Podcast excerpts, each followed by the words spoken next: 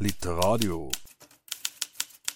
Literatur zum Nachhören und Zuhören.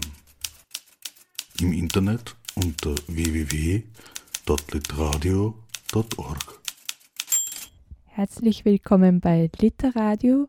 Wir sprechen heute über den Band Wie der Krieg uns verändert, herausgegeben von Ola Wolinska. Ähm, der Band versammelt zwölf Interviews mit Augenzeugen von Russlands Krieg gegen die Ukraine und ist aus dem, Russi aus dem Ukrainischen von Harald Fleischmann. Ähm, zu Gast bei mir ist Paul Klingenberg, der Verleger, und Laura Schuler, die Lektorin. Herzlich willkommen. Hallo. Hallo, ja, danke für die Einladung. Äh, lieber Paul, möchtest du am Anfang kurz ein bisschen den Klingenberg Verlag vorstellen?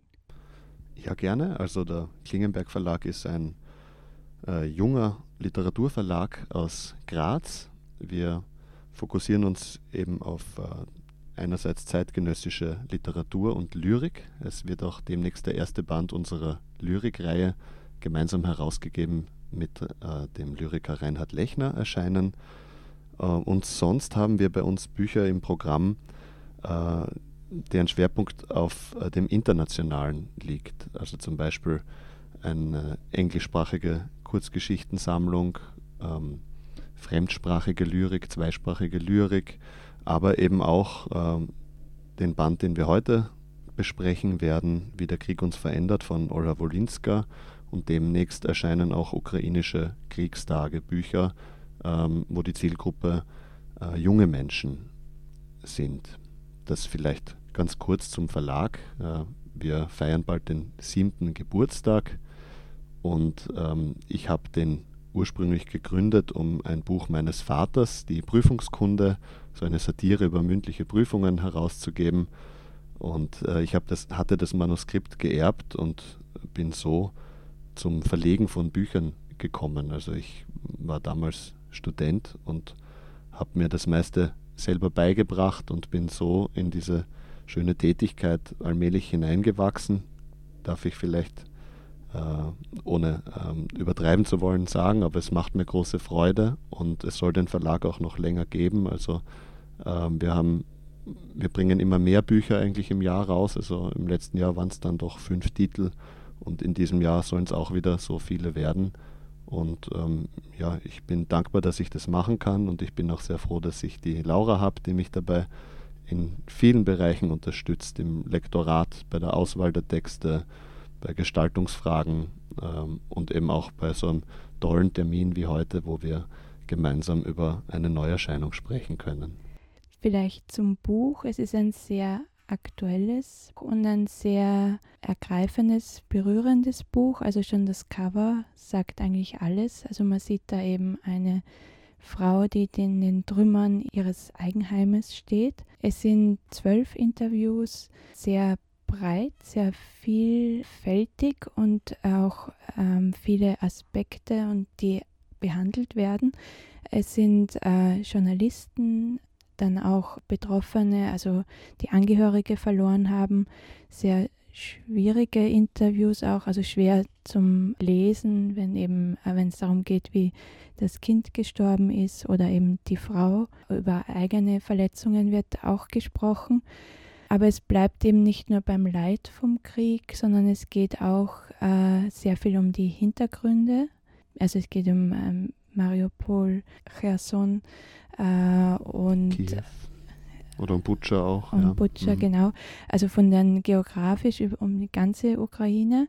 Und dann geht es aber eben auch viel um diese positiven Energien, die irgendwie frei geworden sind durch den Krieg. Also es gibt Interviews auch mit Freiwilligen, mhm. äh, mit der toll auch äh, Interview mit einem Ärzte-Ehepaar, die sich freiwillig nach Butscha gemeldet haben und äh, in der unter ganz widrigen Verhältnissen äh, operiert haben und unter Lebensgefahr. Das heißt, es ist eigentlich ein, auch ein sehr mutmachendes Buch in gewisser Hinsicht. Wie seht ihr das? Genau, ich kann dem eigentlich auch nur zustimmen. Viele der Texte sind halt wirklich sehr erschütternd und ähm, ja, man, man kann das eigentlich man muss, man muss, glaube ich, oft äh, auch die Texte für sich sehen und mir ist es zum Beispiel oft sehr schwer gefallen, nach einem Text dann gleich weiterzulesen. Also es braucht dann, man muss das wirklich verarbeiten, jeden einzelnen. Und ähm, es gibt aber eben auch solche Texte, die einen total bewegen und Mut machen, ebenso wie das Interview mit dem Ärzte-Ehepaar oder auch, ähm, wie heißt sie, die evakuiert? Die Ola Seizeva. Ola Seizeva, genau.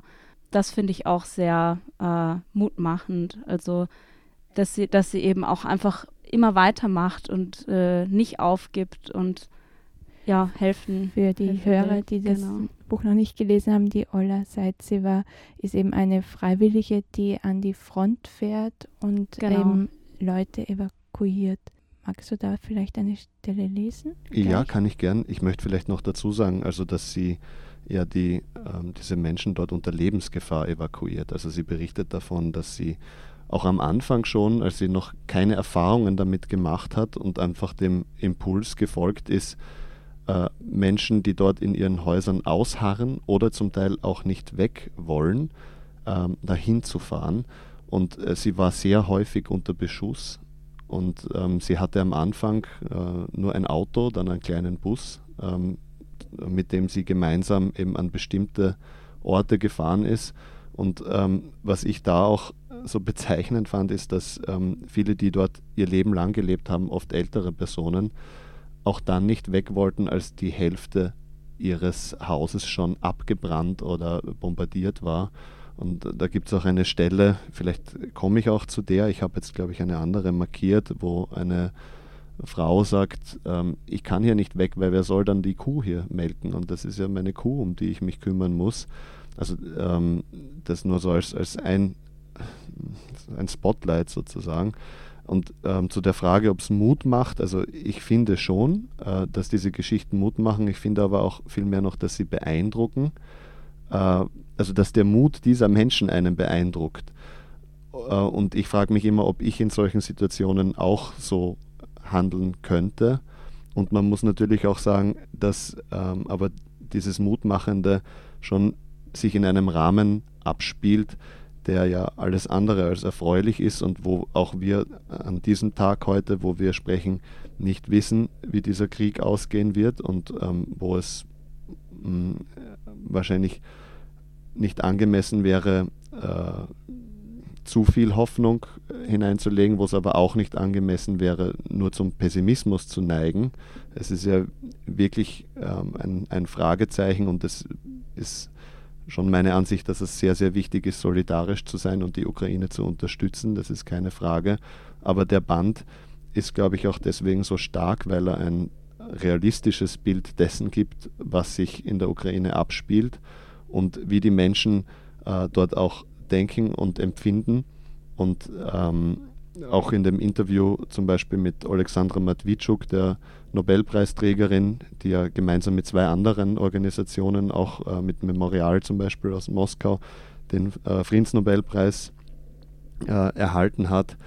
Ähm, sie sagt ja auch in ihrem Interview, dass ähm, äh, eigentlich, also sie jetzt eigentlich wenig Hoffnung hat und vor allem auch für die gesamte Menschheit, wenn die Ukraine verliert, also für, die Demo für eine demokratische äh, internationale Weltordnung. Das äh, ist schon der Rahmen, in dem wir uns da bewegen, aber ich denke auf jeden Fall, dass es ähm, Mut machen kann, ähm, wenn man, weil es ein reales oder ein realistisches Bild vermittelt, ja. Und weil man auch weiß, äh, mit was man es zu tun hat und dass die Lage auch sehr ernst ist, ja. Das vielleicht vorausschickend. Ich kann gern ein, äh, eine Passage Vielleicht ein lesen Kurzer Eindruck. ähm, aus, dem, aus dem Interview mit Olha Seizeva und hier geht es nämlich darum, da wird sie gefragt, ob viele Menschen darauf eingehen, sie zu evakuieren oder dass sie sich evakuieren lassen und sie antwortet, ja, es wollen wirklich viele weg. Immer wieder kommt es vor, dass wir nicht genug Platz haben. Die Leute sitzen in unserem Pickup und Bus auch auf dem Boden, damit möglichst viele mitkommen können. Die Leute weinen. Ich dachte schon, ich hätte mich daran gewöhnt, aber nein, jedes Mal, wenn ich einen Menschen weinen sehe, wenn irgendein alter Mann zu weinen beginnt, dann blutet mir das Herz. Vor fünf Tagen habe ich Menschen aus Bachmut geholt und selbst geweint, weil der alte Mann, der mit uns kam, seinen Hund mitnehmen wollte, was aber nicht ging. Wegen des Beschusses waren wir sehr schnell wieder weg, und dieser Hund lief uns noch lange nach. Wir saßen da und konnten nichts tun. Der alte Mann aber weinte. Das tut sehr weh. Vielleicht fahre ich morgen los und hole den Hund, denn ich träume schon von ihm. Gab es für ihn im Kleinbus keinen Platz mehr. Verstehen Sie, wegen des heftigen Beschusses will derzeit kein Freiwilliger nach Bachmut fahren. Es ist sehr gefährlich dort. Iwanivske, wo das passiert ist, ist ein Vorort von Bachmut. Dort gibt es Straßenkämpfe, es wird auf der Straße geschossen. Dort kann einen nicht nur eine Artillerie- oder Mörsergranate erwischen, sondern auch eine Gewehrkugel. Es ist sehr riskant, daher haben wir uns beeilt, so schnell es nur ging, Hauptsache Menschenleben retten. Es sind aber noch viele dort, die auf ihre Evakuierung warten. Leider kann ich nicht jeden Tag hin, es ist sehr gefährlich, ich bespreche das immer mit den Militärs und verfolge auf der Karte, wie sich der Frontverlauf ändert. Normalerweise brechen wir schon um 4 Uhr früh auf, um in der Morgendämmerung da zu sein, wenn alles noch grau ist und man uns nicht so gut sehen kann. Der Fahrer und ich sagen zum Spaß, dass wir unser verdrecktes Auto absichtlich nicht waschen, weil das eine super Tarnung ist. Dankeschön. Möchtest du vielleicht noch ein äh, bisschen was erzählen, wie es das Buch entstanden ist? Also wie hast du Ola Olinska kennengelernt? Ist sie auf euch zugekommen damit oder? Ja, ich glaube, das müsste so vor ungefähr etwas mehr als einem Jahr gewesen sein, oder? War das nicht im, im Sommer? War das im Sommer? Oder ja. Na, äh, im Herbst, glaube ich. Herbst. Also es gab eine Demonstration oder eine Kundgebung von Ukrainerinnen und Ukrainern in Graz, so eine Art Umzug. Äh, es gab ja in Graz, da war vor allem im ersten Jahr, war da viel los. Es gab äh, am Hauptplatz Kundgebungen, die da, die beiden ukrainischen Kulturvereine in Graz äh, organisiert haben und eben auch diesen Umzug. Und ähm, da war ich dabei und da ist die Olha vorne gegangen. Sie war damals eine Mitorganisatorin und ich habe an diesem Tag noch nicht mit ihr gesprochen, aber einige Wochen später kam eben die Leiterin ähm, vom Verein Sitsch in Graz zu mir und hat gesagt, ich kenne eine, also die Halina Iskiv war das, und ich, ich kenne eine Journalistin aus der Ukraine, die jetzt in Graz lebt, die mit ihrem Sohn nach Graz geflohen ist und äh, hier lebt und sie hat da ähm, eine Buchidee. Und mehr wussten wir dann eigentlich nicht. Und wir haben gesagt, ja, sie kann uns gerne im Büro besuchen kommen und wir sprechen drüber. Und ähm, dann hat sie diese Idee uns vorgestellt, einige Wochen später. Und wie war dann die Auswahl? War die schon fertig oder ist die erst entstanden? Mm, also sie hat uns dann eigentlich erstmal ihre Idee vorgestellt und ähm, wir waren dann eigentlich gleich beide davon überzeugt, dass wir das machen wollen.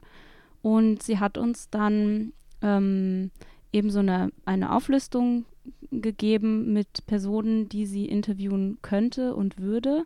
Ähm, und dann jeweils äh, ein bisschen was zu deren Hintergrund uns halt auch vorgestellt. Und ähm, wir haben dann eigentlich versucht, eine gute Auswahl zu treffen, eben mit ähm, Personen, die halt auch einen unterschiedlichen äh, Hintergrund haben. Also zum Beispiel die ähm, Alexandra Matwitschuk ist ja die Friedensnobelpreisträgerin. Es sind aber auch ähm, ganz unterschiedliche Menschen halt, äh, sag ich mal, wie, wie du und ich. Also es sind Alltags, Alltagserzählungen. Ähm, ja, und wir haben halt einfach versucht, dann so ein bisschen ein breiteres Spektrum irgendwie auszusuchen, ja. Und dann hat sie eben dann im Nachgang die Interviews äh, hauptsächlich per Telefon dann geführt. War ja auch ähm, interessant, diese Auswahl zu treffen, ähm, weil sie hat uns, glaube ich, 17 oder 18 ähm, Möglichkeiten vorgeschlagen. Also es sind jetzt zwölf Interviews und nicht bei allen wussten wir auch, ob äh, wir dieses Interview bekommen werden würden oder also ob das dann gelingen wird. Äh, ich weiß zum Beispiel, also bei manchen war es sehr schwierig, die Auswahl zu treffen. Also es gab zum Beispiel auch einen Punk, glaube ich, aus Kiew, der ähm, glaube ich, in einer, auch in einer Punkband spielt und der sich auch als Freiwilliger gemeldet hat, ich glaube, um, um Hilfsgüter zu sammeln. Und den hätte ich auch irgendwie gerne dabei gehabt. Also es, es, war, es war nicht einfach, aber ich finde die Auswahl sehr gelungen. Also es ist wirklich ein, ein, ein breites Spektrum abgebildet und ich glaube, das ist auch die Stärke dieses Bandes, dass er eben jetzt nicht von geopolitischen Themen handelt, sondern von dieser subjektiven Erfahrungsebene. Und man hat immer wieder das Gefühl beim Lesen, oh ja, das könnte auch ich sein. Also die gehen sehr tief, diese Interviews, sie gehen einem auch sehr nahe und ähm, ja, sie berichten teilweise vom Schrecklichsten, glaube ich, was man sich in der menschlichen Existenz so vorstellen kann. Also den Verlust von Menschen, die man liebt, von den, den, den engsten Menschen und ähm, nämlich die auch grundlos äh, ermordet werden. Also es ist, ähm, das ist schon, es, es gibt eigentlich, also insofern, weil wir über das Mutmachen gesprochen haben, es gibt eben auch Dinge im Leben, die, die kann man nicht wieder gut machen oder die können nur vielleicht ähm, langsam irgendwie, die, die, Wunden können vielleicht heilen langsam, aber nie zur Gänze und es wäre auch ungerecht, sowas äh, zu sagen gegenüber solchen Ungerechtigkeiten, ja. Nein, aber mutmachend äh, habe ich in dem Sinne, dass, äh, dass die unheimlich aktiv werden, unheimlich mhm. viel machen. Mhm. Also zum Beispiel die eine Tochter, wo der Vater eben als Zivilist in Gefangenschaft kommt und die dann äh, Petition macht äh, ja. und eben eine Gesellschaft gründet, weil das eben äh, ein großes Problem war eine Zeit lang, dass eben nur Gefangenenaustausch mit äh, Soldaten, äh, Kriegsgefangenen. Nicht mit Zivilgeiseln. Zivilgeiseln, weil es die mhm. ja eigentlich nicht wirklich gibt. Und das ist insofern, also mutmachend, die Situation ist schrecklich, aber wie die, also beeindruckend, wie die Menschen dann eigentlich aktiv werden. Und, und sie war ja auch erfolgreich. Also ihr Vater ist ja dann zurückgekommen auch. Und ähm, da kann ich vielleicht auch noch äh, hinweisen auf einen Film, den äh, die Autorin gerade dreht, der heißt Unsichtbar. Und äh, der handelt eben auch von äh, Zivilgeiseln, die nach Russland verschleppt wurden und die eben auch über deren Schicksal, also der über deren Schicksal berichtet. Und das ist auch ein Thema, worüber, worüber man nicht allzu oft hört, äh, finde ich. Also auch wenn man sich mit der Berichterstattung äh, auseinandersetzt. Und es sind sehr viele, ich kann jetzt keine Zahlen nennen, aber jedes einzelne Schicksal ist natürlich äh, bedauernswert und ähm, wichtig, dass es erzählt wird. Und es ist auch, also am Schluss ja, als letztes eben das Interview mit dem Priester. Das ist auch sehr ähm, ein schwieriges, also starker Abschluss, weil er eben über seine Foltererlebnisse, also er war 70 Tage in Gefangenschaft, äh, war als Priester, ist er aufgebrochen äh, zur Schlangeninsel damals, äh, wie es geheißen hat, dass die äh, Ukra ukrainischen Soldaten äh, gestorben sind und sie sind hingefahren, um die Leichen zu bergen. Und äh, das hat aber nicht gestimmt und sie sind dann gefangen genommen worden. Und mhm. äh, wenn, man, wenn man das liest, äh, dann immer die Frage, woher nehmen sie die Kraft, ist irgendwie ganz zum Zulesen, Zuhören, zum Lesen sehr ähm, beeindruckend. Ja, ich finde auch gerade in diesem Interview äh, kommt sehr viel Wärme und, und, und, und Stärke, auch Humor irgendwie durch, obwohl er von so schrecklichen Dingen berichtet, wirkt er auch abgeklärt in irgendeiner Weise oder abgeklärt ist vielleicht nicht das richtige Wort, vielleicht souverän. Und ich glaube überhaupt, dass diese Personen sich da so öffnen in diesen Interviews, ist beeindruckend. Also ähm, nicht jeder möchte oder kann überhaupt ähm, so reflektiert über all das erzählen. Man muss ja auch bedenken, dass ja die Zeit ähm, seit äh, diesen Erschütterungen und dem Zeitpunkt, wo sie darüber sprechen, nicht lange ist. Ja. Aber ich finde, das ist halt auch gerade das Besondere und auch die Stärke von diesen Interviews, dass die eben so persönlich sind und dass man sich halt total mit den Personen identifizieren kann. Und ähm, das ist wirklich ein Unterschied, finde ich, so zur normalen Berichterstattung, sage ich jetzt mal, die man so in den Medien zu hören bekommt. Also man hat dann einen ganz anderen Zugang zu den, zu den Personen und zu den, zu den Schicksalen, die, die da halt sich irgendwie, ja, die sich da äußern dürfen. Magst du da vielleicht eine Stelle lesen? Also die Frage ist, wie verhielten sich die Russen damals im Vergleich zur jetzigen Situation? Damals tritt Russland ab, dass sich russische stritt, Entschuldigung, damals, damals stritt Russland ab, dass sich russische Soldaten in Mariupol befanden. Es wirkte auch mehr wie eine Ansammlung asozialer Elemente, die raubten und plünderten und dabei wussten, dass sie das alles ungestraft tun konnten.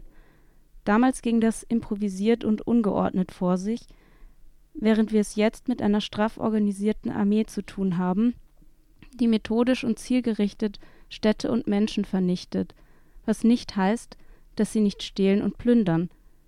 Sie nehmen aus Wohnungen und Häusern alles mit, was nicht nied- und nagelfest ist, sogar Kleinigkeiten wie Sneakers oder Parfums. Von technischen Geräten gar nicht zu sprechen, das hat man alles ratzeputz mitgenommen. Aus meiner Wohnung ist zum Beispiel auch die Klosettschüssel verschwunden. Und dann lacht sie. Kürzlich sagte mir eine Bekannte, dass sie etwas zum Anziehen benötigte. Ich riet ihr, sie solle doch auf den Flohmarkt gehen, worauf sie mir antwortete Nur kein Flohmarkt, ich möchte dort nicht meine eigenen Sachen sehen. Ja. Also sie, Ja. sie nimmt das Ganze doch irgendwie auch noch mit Humor. Ja, und dieser Humor, der, der kann natürlich auch etwas Spannung rausnehmen und auflösen, aber es drückt sich halt eben auch eine Wahrheit drin aus. Da möchte ich vielleicht nur eine Sache noch sagen zu dieser Formulierung asoziale Elemente.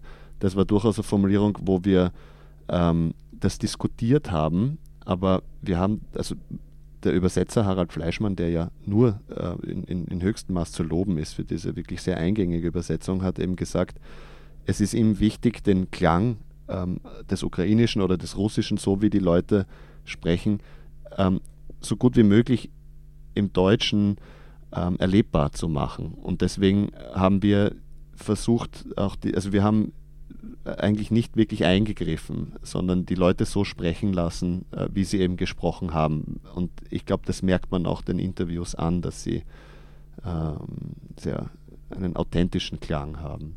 Ja. Auch wenn, wenn die Formulierung vielleicht unangenehm oder hart klingt. Ja. Man merkt irgendwie auch im, in jedem Interview ein großes Bewusstsein in der Ukraine von Anfang an, dass dokumentiert werden muss und dass eben Aussagen getätigt werden müssen über Verbrechen.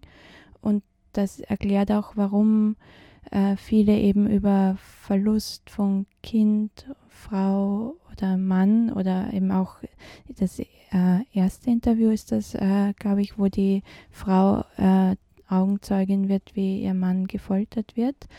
Äh, und dann auch. Äh, Ja, das äh, ist das zweite. das zweite. Aljona Lapczuk, die eben auch auf dem Titelbild des Buches ist, ja. Und ihr Mann wurde dann eben äh, in einem Fluss gefunden, äh, mit äh, beschwert mit einem Gewicht äh, im, ermordet. Äh, dass sie dann darüber spricht, ist auch im Bewusstsein, dass sie das eben dokumentiert und dass es wichtig ist. Mhm. Und es sind eben auch ein Blogger ist dabei, Mhm. äh, Fotografen und äh, eben auch Filmemacherin.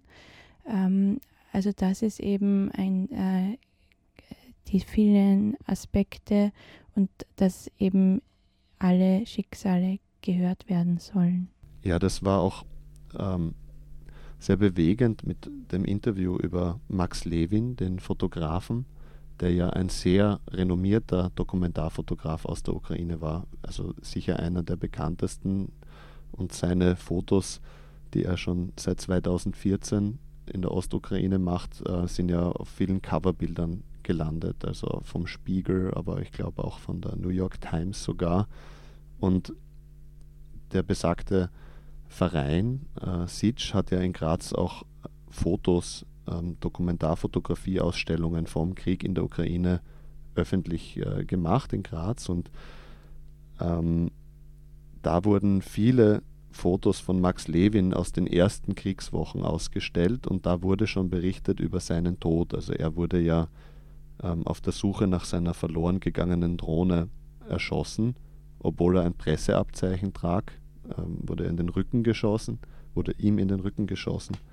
Und ähm, ich habe damals mitbekommen, dass die Organisatorin mit äh, seiner Frau äh, in Kontakt war, im E-Mail-Verkehr war, weil sie hat die Erlaubnis geben müssen, dass die Fotos überhaupt ähm, gezeigt werden können.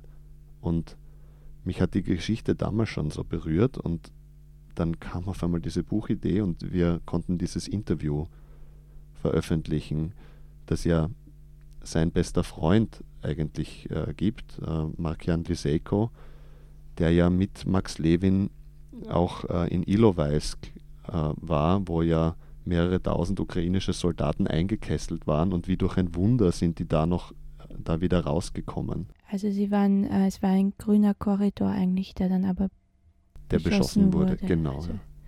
Aha, ja, sowas, ja. ähm, und er ist ja auch das Interview in, in, auch deswegen sehr berührend, weil auch viele Zitate vom verstorbenen Freund eingebaut sind und er damit quasi auch zum Wort kommt. Sollen wir da vielleicht eins lesen? Ich kann ja mal äh, einfach jetzt auf gut Glück das Buch aufschlagen und habe auch schon eins äh, gefunden, sogar mit einem Foto von ihm, wo er mit einer Katze in der Hand und seiner Kamera so durch den Schnee stapft und lächelt. Und da sagt er, der 25. August 2014 ist unser zweiter Geburtstag. Einem ersten Hinterhalt und Beschuss sind wir entkommen. Dann sind wir noch zweimal in einen Hinterhalt geraten.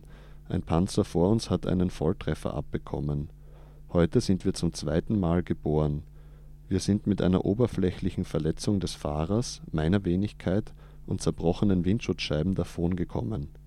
Drei Kugeln sind eingeschlagen, eine davon ist durch das Wageninnere gezischt. Mehrere, Raketen oder Granaten haben uns nur wie durch ein Wunder verfehlt.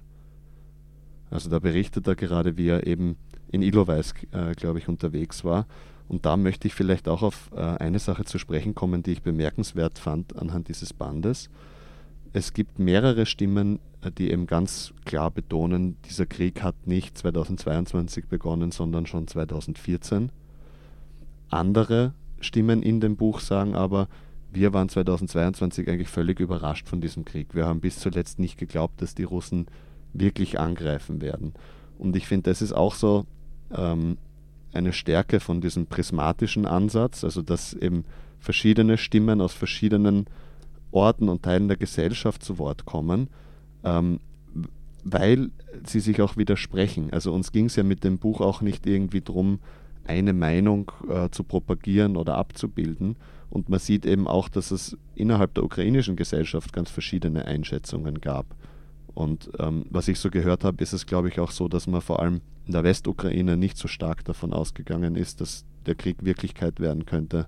Oder auch, dass man auch ab 2014, dass da nicht bei allen so viel Bewusstsein dafür da war. Und ich glaube, das ist ja auch eine Erfahrung, die wir in Österreich durchaus auch teilen können. Also ich glaube, die wenigsten hatten das auf dem Radar. Das Buch ist eben äh, in jeder Hinsicht empfehlenswert und lesenswert, weil es auch viele ähm, eben Erklärungen bietet und Einblicke über das äh, komplexe Thema Krieg. Wie kam es zu Krieg und wie äh, erleben ihn, erlebt ihn die Bevölkerung? Ähm, eben wie der Krieg uns verändert. Zwölf Interviews mit Augenzeugen von Russlands Krieg gegen die Ukraine, herausgegeben von Ola Wolinska im Klingenberg Verlag und aus dem Ukrainischen von Harald Fleischmann. Ein, ein sehr empfehlenswertes und lesenswertes Buch. Vielen herzlichen Dank. Danke. Ja, danke schön. Literadio. Literatur zum Nachhören und Zuhören. Im Internet unter www.literadio.org.